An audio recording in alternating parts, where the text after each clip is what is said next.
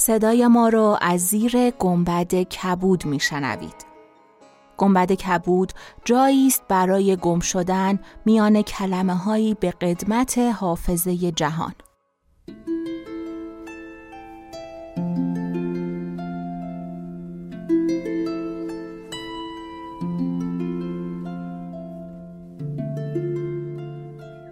روزگاری هزار سال پیش زمانی که همه الدوزها عروسک های سخنگویشان را گم می کردند و هر هفت عصا و هر هفت کفش آهنی در سفری به انتهای جهان می پوسید و خاک می شد.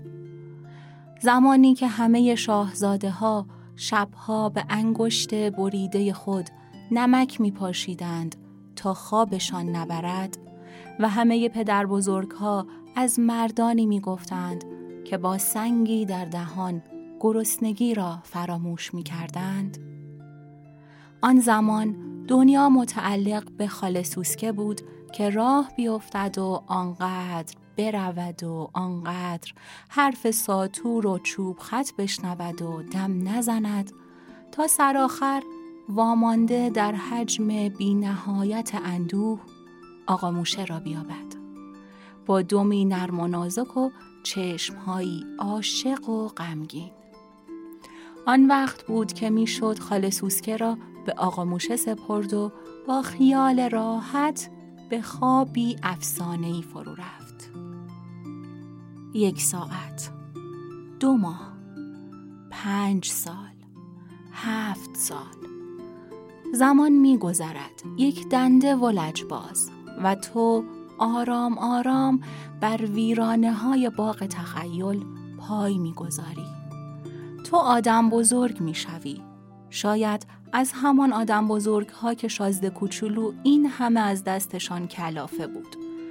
اما با این همه خاطره خال سوسکه ها زنده و با تراوت در ذهن میمانند و می‌بینی هنوز در افسون افسانه های کهن قوتوری و هنوز آرام خوابهایت نیست مگر با چنان داستانهایی که از پس رویای مردم عادی شکل گرفتند و سینه به سینه نقل شده اند و اینجاست که اگر کسی عمدن یا صحون از هزار و یک شب بگوید کنجکاو می‌شوی تا از این کتاب جادویی ردی بیابی و خود را در بازیش غرق کنی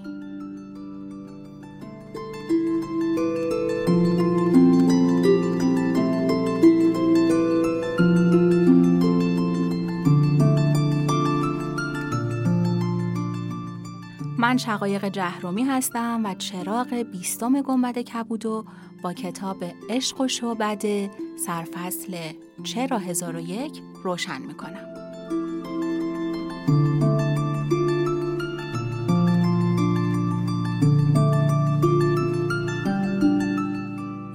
در طول سالها به وسیله استوره ها و افسانه ها سعی در شناخت و کشف معنای پدیده های طبیعی و اجتماعی داشته که گاهی همینها به شکل برساخت های اجتماعی و باورهایی در اومده و نسل به نسل به ما رسیده.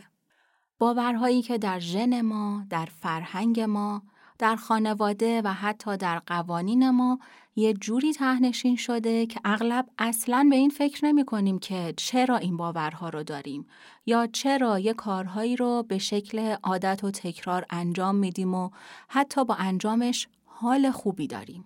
من تصور می‌کنم که شناخت این باورها و دیدنشون آگاه شدن بهشون و پیدا کردن ریشه ها و دلیل شکلگیریشون می‌تونه باعث بشه که بیایم ما در زندگی امروز خودمون یه بازنگری داشته باشیم.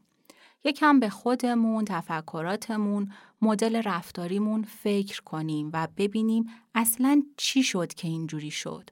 شاید این بین بتونیم در خودمون چیزهایی پیدا کنیم و بفهمیم که میشه تغییرش داد. لزومی نداره به اون باور وفادار بمونیم. مثلا چی؟ مثلا این باور که نظر هر کسی محترمه.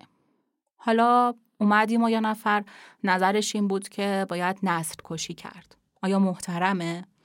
یا چیزایی که خیلی در زندگی روزمره باهاش درگیریم مثل جایگاه زن، هجاب، اینکه زن رو سبب گناه می‌دونن، اینکه اصلا چرا حفاظت از زن انقدر در بعضی فرهنگ ها مهمه.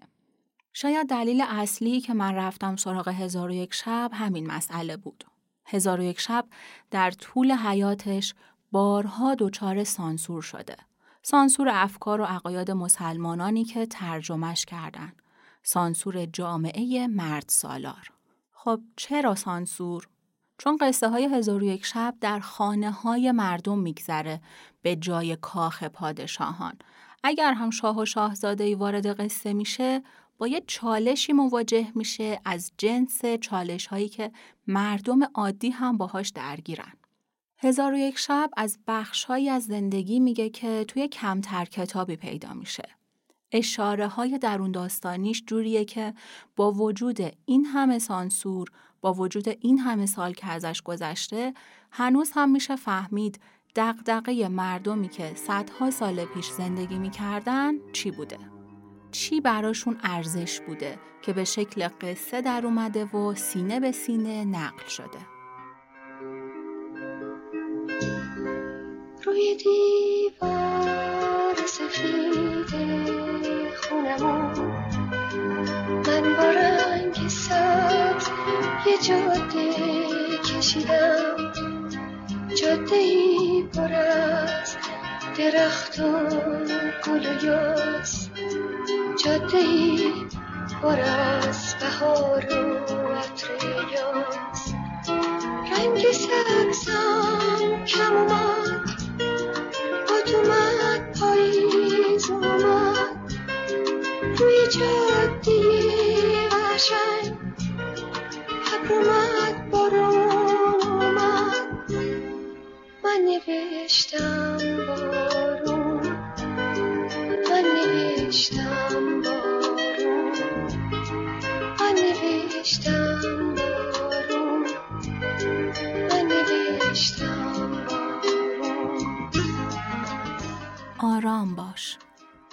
چشمه های جوشان اشک را که چشمان کودکانت را پر کرده اند بخوش کن. آنان را با قصه ها این ربایندگان شیرین جلوه های بدبختی دلداری ده.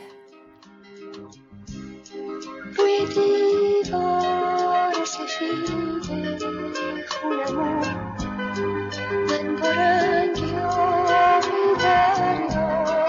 کشیدم توی دریای قشنگ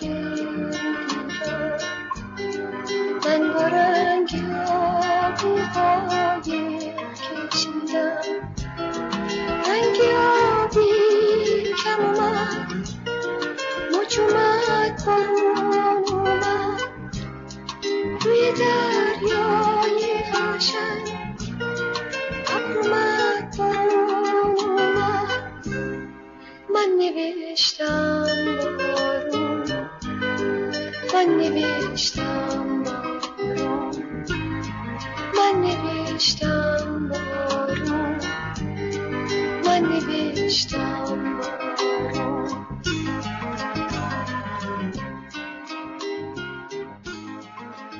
این چند سال که با هزار یک شب دارم زندگی می‌کنم کتاب های زیادی خوندم و یکی از بهترین کتاب های پژوهشی درباره هزار یک شب کتاب عشق و شعبده نوشته خانم نقمه سمینی عزیزه که از خودشون اجازه گرفتم کتابشون منبع اپیزودهای پژوهشی ما در دنیای رازآلود هزار یک شب باشه. متن زیبایی هم که اول این اپیزود شنیدید از پیشگفتار همین کتاب بود. کتاب سال 79 به چاپ رسیده. متاسفانه جزء کتاب‌های نایابه که به سختی پیدا میشه. خود خانم سمینی در پیشگفتار کتاب میگن که 6 7 سال پیش از چاپ کتاب به عنوان ماده خام یه فیلمنامه هزار و یک شب بهشون پیشنهاد شده. همین یه بهانه و مقدمه شده برای پیدا کردن کتاب. اول هم که با کتاب مواجه شدن انقدر براشون افسونگر و گیج کننده بوده که چند ماه فقط قصه ها رو خوندن و بعد وسوسه کند و کاف در بطن قصه مثل یه جرقه به سرشون زده و انقدر این کار بزرگ شده که به کل فیلم نامه و اقتباس از یادشون رفته. و چیزی که باقی مونده قلم و کاغذ و بسته شعبده هزار و یک شب بوده. طبق معمول بزرگترین موزل براشون پیدا کردن منبع بوده. به جز افسون شهرزاد جلال ستاری و چند مقاله و پیشگفتار چیزی پیدا نکردن و به مرور رفتن سراغ چند منبع ترجمه نشده. کم کم خود هزار یک شب به عنوان مهمترین منبع قد علم کرده و کم کم فهمیدن که به جای رجوع به منابع و نشانه های بیرونی میشه به خود حکایت ها ترتیب رویدادها و داستانها تکیه کرد و این بهترین راه برای شناخت و تحلیل این کتابه. یه نکته جالبی هم که بهش اشاره کردن اینه که با وجود جذاب بودن کتاب فهمیدن که کتاب بین قشر کتابخان ایرانی ناشناخته است. کم اهمیته. بهش به چشم یه کتاب پیش پا افتاده نگاه میشه که یا افسانه جن و پریه یا حکایت های اروتیک. در حالی که هزار و یک شب یه تاریخ حقیقیه. چیزی فراتر از ادبیات رسمی سرزمین های دیگه که همیشه در بند ذهنیت یه فرد و محدودیت های قالب اجتماع اسیر و زندانی بوده. هزار یک شب اثری رها و بیقید و بنده که بدون واسطه از تخیل مردمی بیرون میاد که هیچ وقت در کتابهای تاریخ جا نداشتن. اما جهان رو بر دوشهای لرزانشون تا این نقطه وهم و استراب پیش آوردن.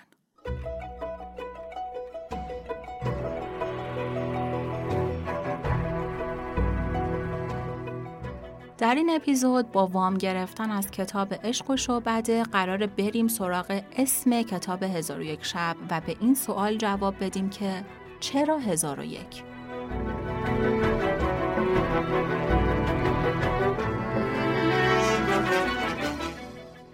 ده شاه اعداد است. او از یک و هیچ ساخته می شود. آن زمان که خدا و مخلوق جمع می شوند، او تحقق می‌یابد.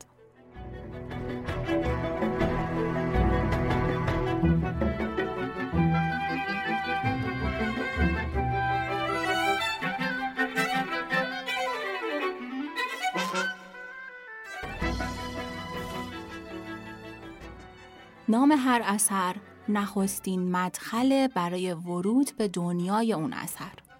نام دروازه که نشان از معماری شهرش داره. یه جور اصاره و چکیده یه محصول هنریه. پس نمیشه به سادگی ازش گذر کرد. عنوان هر اثری چه خداگاه انتخاب شده باشه، چه ناخداگاه، چه نویسنده برای پیدا کردنش کتاب ها زیر رو کرده باشه یا در حالت بیخودی کشف شده باشه، در هر حال ارزشمنده و می‌تونه ذهن رو به سمت نقاط متمرکزی هدایت کنه. همین کافیه تا پیش از حضور در دنیای پر افسون هزار یک شب اول دمی درباره اسمش فکر کنیم و بپرسیم چرا هزار یک شب؟ هسته اصلی هزار یک شب بنا به شواهد موجود مجموعه داستانی بوده با اسم هزار افسان در عهد ساسانیان که از مجموع قصه های هندی به پارسی برگردونده شده و بعد در حوالی قرن سوم هجری به عربی ترجمش کردند و هزار افسان شد الف خرافه. خرافه یعنی افسانه و قصه های جادویی و احتمالا نمی‌تونسته در اون شرایط با تعالیم اسلام که بر پرهیز از داستانهای کافرانه چند خدایی و رازآلود تاکید داشتن همخونی داشته باشه. پس الف خرافه به الف لیله هزار شب و بعد به الف لیله و لیله یا هزار و یک شب بدل شد و این اسم تا امروز هم باقی موند. هرچند در ترجمه های غربی از شبهای عربی یا عربیان نایتس استفاده می‌کنن ولی همچنان اسم هزار و یک شب که میاد بهترین معرف برای قصه های جادوییه یه اسمیه که اعراب عهد اسلام روی کتاب گذاشته بودن Oh, imagine a land. It's a faraway place where the caravan camels roam. Where you wander among every culture and tongue. It's chaotic, but hey, it's home. When the wind's from the east and the sun's from the west and the sand in the glass is right. Come on down, stop on by, hop a carpet and fly to another Arabian night.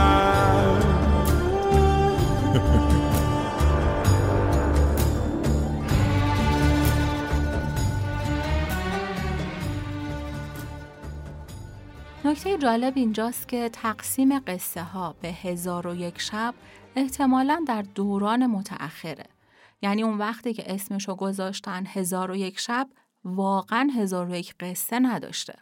گویا اون دوران هزار و یک شب حسابی معروف شده بود.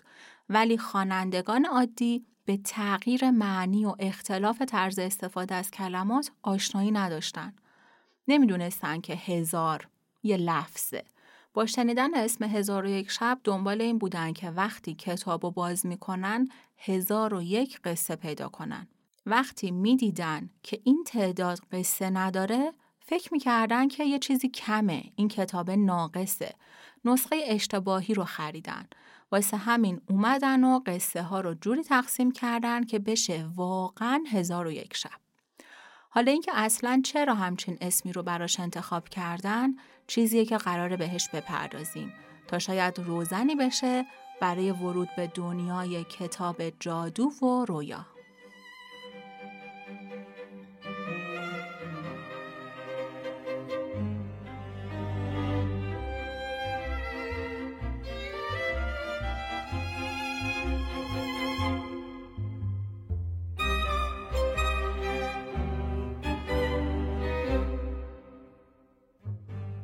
چرا هزار و یک؟ از هزار بسیار شنیدیم. هزار تکه کلام حافظه. هزار نقش براید زکل که سن و یکی به دلپذیری نقش نگار ما نرسد. هزار نکته باریک تر زمو اینجاست نه هر که سر به تراشد قلندری داند. هزار نشانی از قایت و نهایته. خداوند هزار نام داره. در آین زرتشتی زمان در جهان از ابد تا ازل به هزاره ها تقسیم شده. خیلی از ماها برای اینکه به نهایت یک کمیتی اشاره کنیم که در ذهن می گنجه از هزار استفاده می کنیم. در یه حکایت کوهن اومده که در سال 633 میلادی مردم هیره از اعراب تقاضای صلح کردند. اهراب پذیرفتند به شرط تسلیم دختری از هیره که همه چیز به کمال داشت. دختر تسلیم شد و صلح برقرار شد. دختر به شویل رسید و خواست که خودش رو بخره. شویل پذیرفت و دختر را به خودش به هزار درهم فروخت. به شویل گفتن زن رو ارزون فروختی. گفت من عدد بیشتری از هزار نمیشناختم.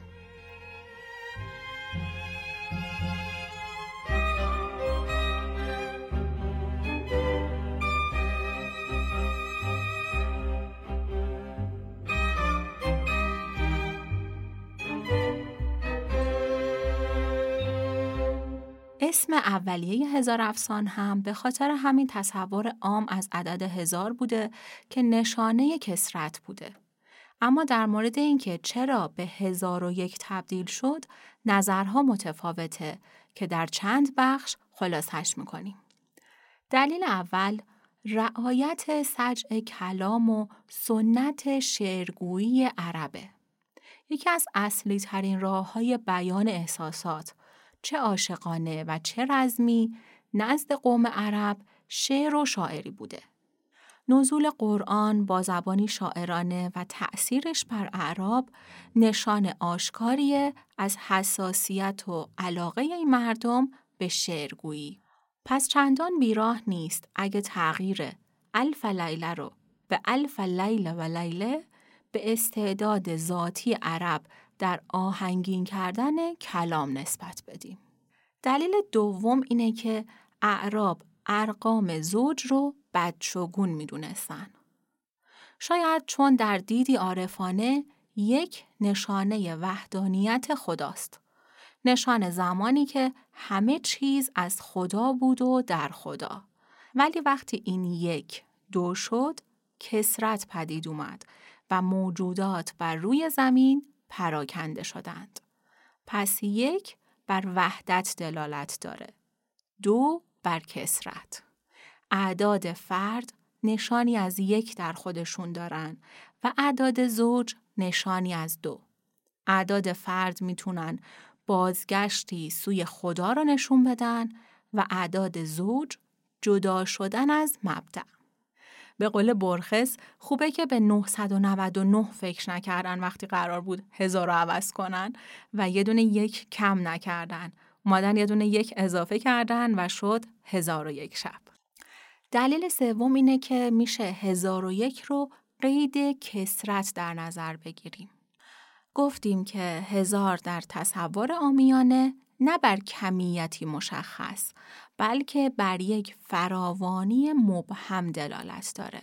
حالا اگه به این هزار یک اضافه بشه فراتر میره. میشه مافوق زیاد. انگار همین یکی که به هزار اضافه شده می‌خواد به ما بگه که شبهایی که بر شهرزاد میگذره نامتناهیان. انگار هرگز پایانی ندارن. دلیل چهارم اینه که هزار و یک می‌تونه به یه شکلی از تسلسل اشاره داشته باشه. اگه هزار پایان یک دوره باشه، هزار و یک آغاز دوران تازه است.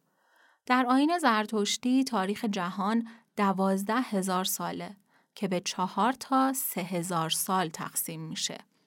آخرین سه هزار سال زمان ظهور منجیانه. به عقیده زرتشتیان در آخرین سه هزاره سه منجی ظهور می‌کنه. هر کدوم در پایان یک هزاره.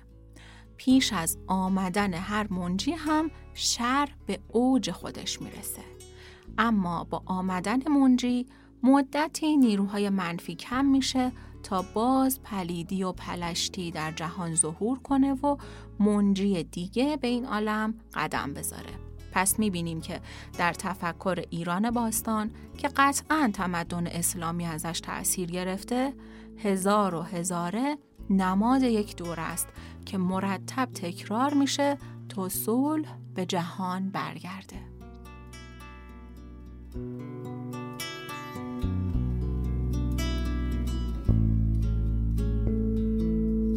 آهنگ نگاه تو شد زمزمه رو لبهام. ای عشق بخون با من تو خلوت این شبها آهنگ نگاه تو شد زمزمه رو لبهام. ای عشق بخون با من تو خلوت این شبها تو ساحل آرومی. من موج پریشونم. راز دل دریا رو می‌دونی و می‌دونم. من عطر خوش عشقو از باغ تو بویدم. اون یاس بهاری شاخه تو چیدم؟ آهنگ نگاه تو شد زمزمه رو لبا ای عشق بخون با من تو خلوت این شبها.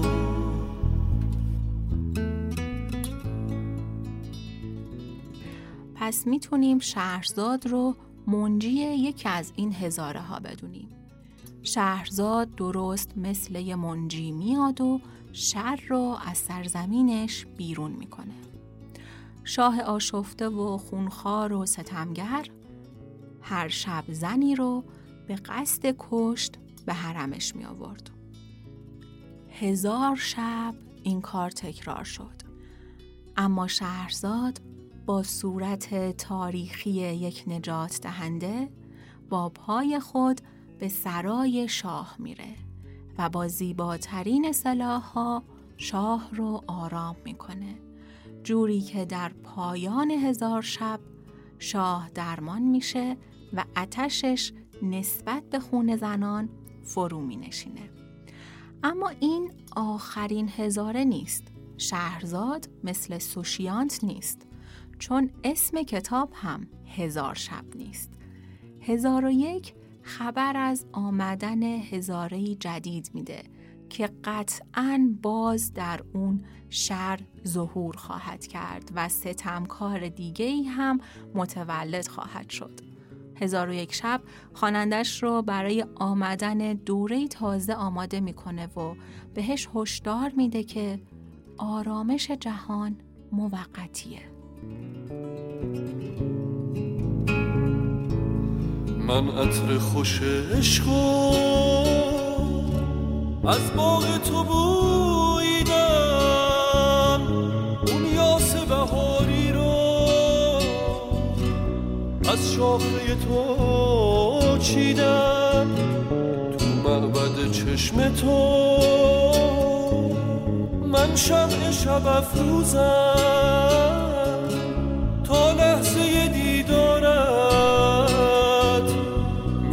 می‌سازم و میسوزم. بخشایش دست تو. مرهم دل من شد. حرف شب و روز من از عشق تو گفتن شد.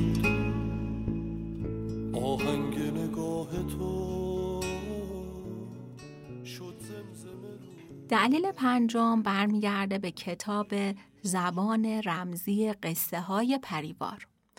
تو این کتاب به این نکته اشاره شده که اعداد در قصه های پریان و افسانه ها معنای رمزی خاصی دارن.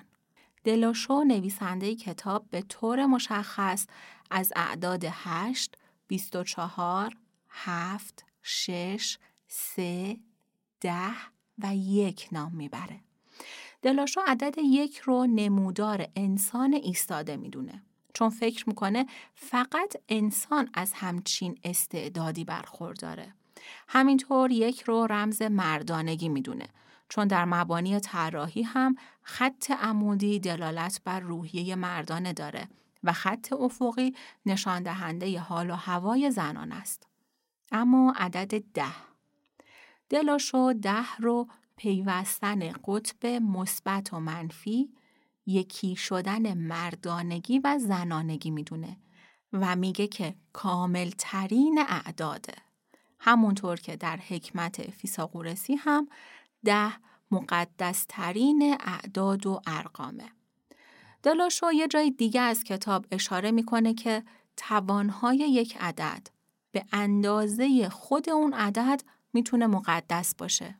حالا عدد هزار توان سه عدد دهه یعنی ده سه بار در خودش ضرب شده.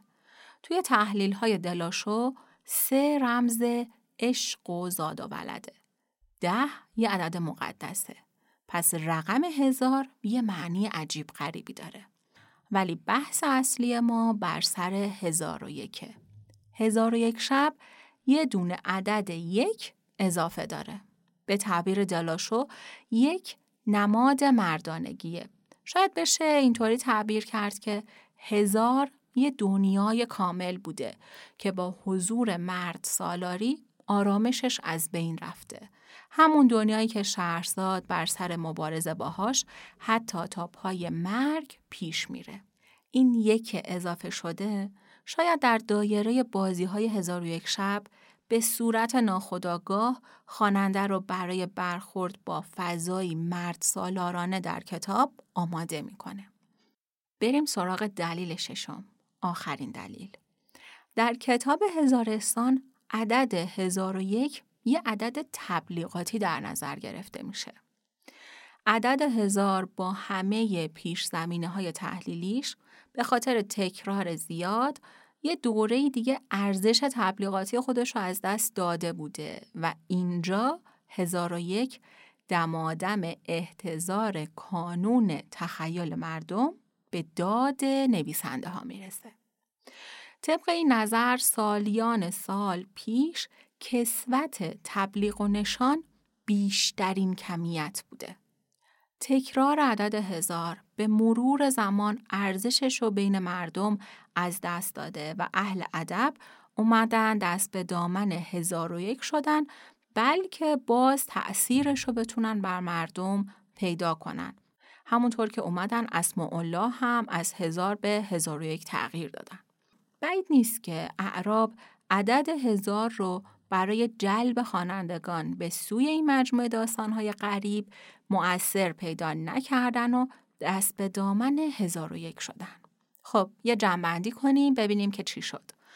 برای شناخت هزار یک شب اول رفتیم سراغ اسمش. اسمش اول هزار افسان بوده بعد که ترجمه شده هزار افسان شده هزار خرافه خرافه یعنی افسانه قصه هایی با تم جادویی در زمان اوج اسلام از شنیدن و گفتن این قصه ها نهی می شده پس اومدن اسمشو عوض کردن. گذاشتن هزار و یک شب. اینجا دو تا اتفاق افتاد. هزار شد هزار یک که گفتیم احتمالا به خاطر یکی از این شیش دلیل بوده و اینکه خرافه شد لیل شد شب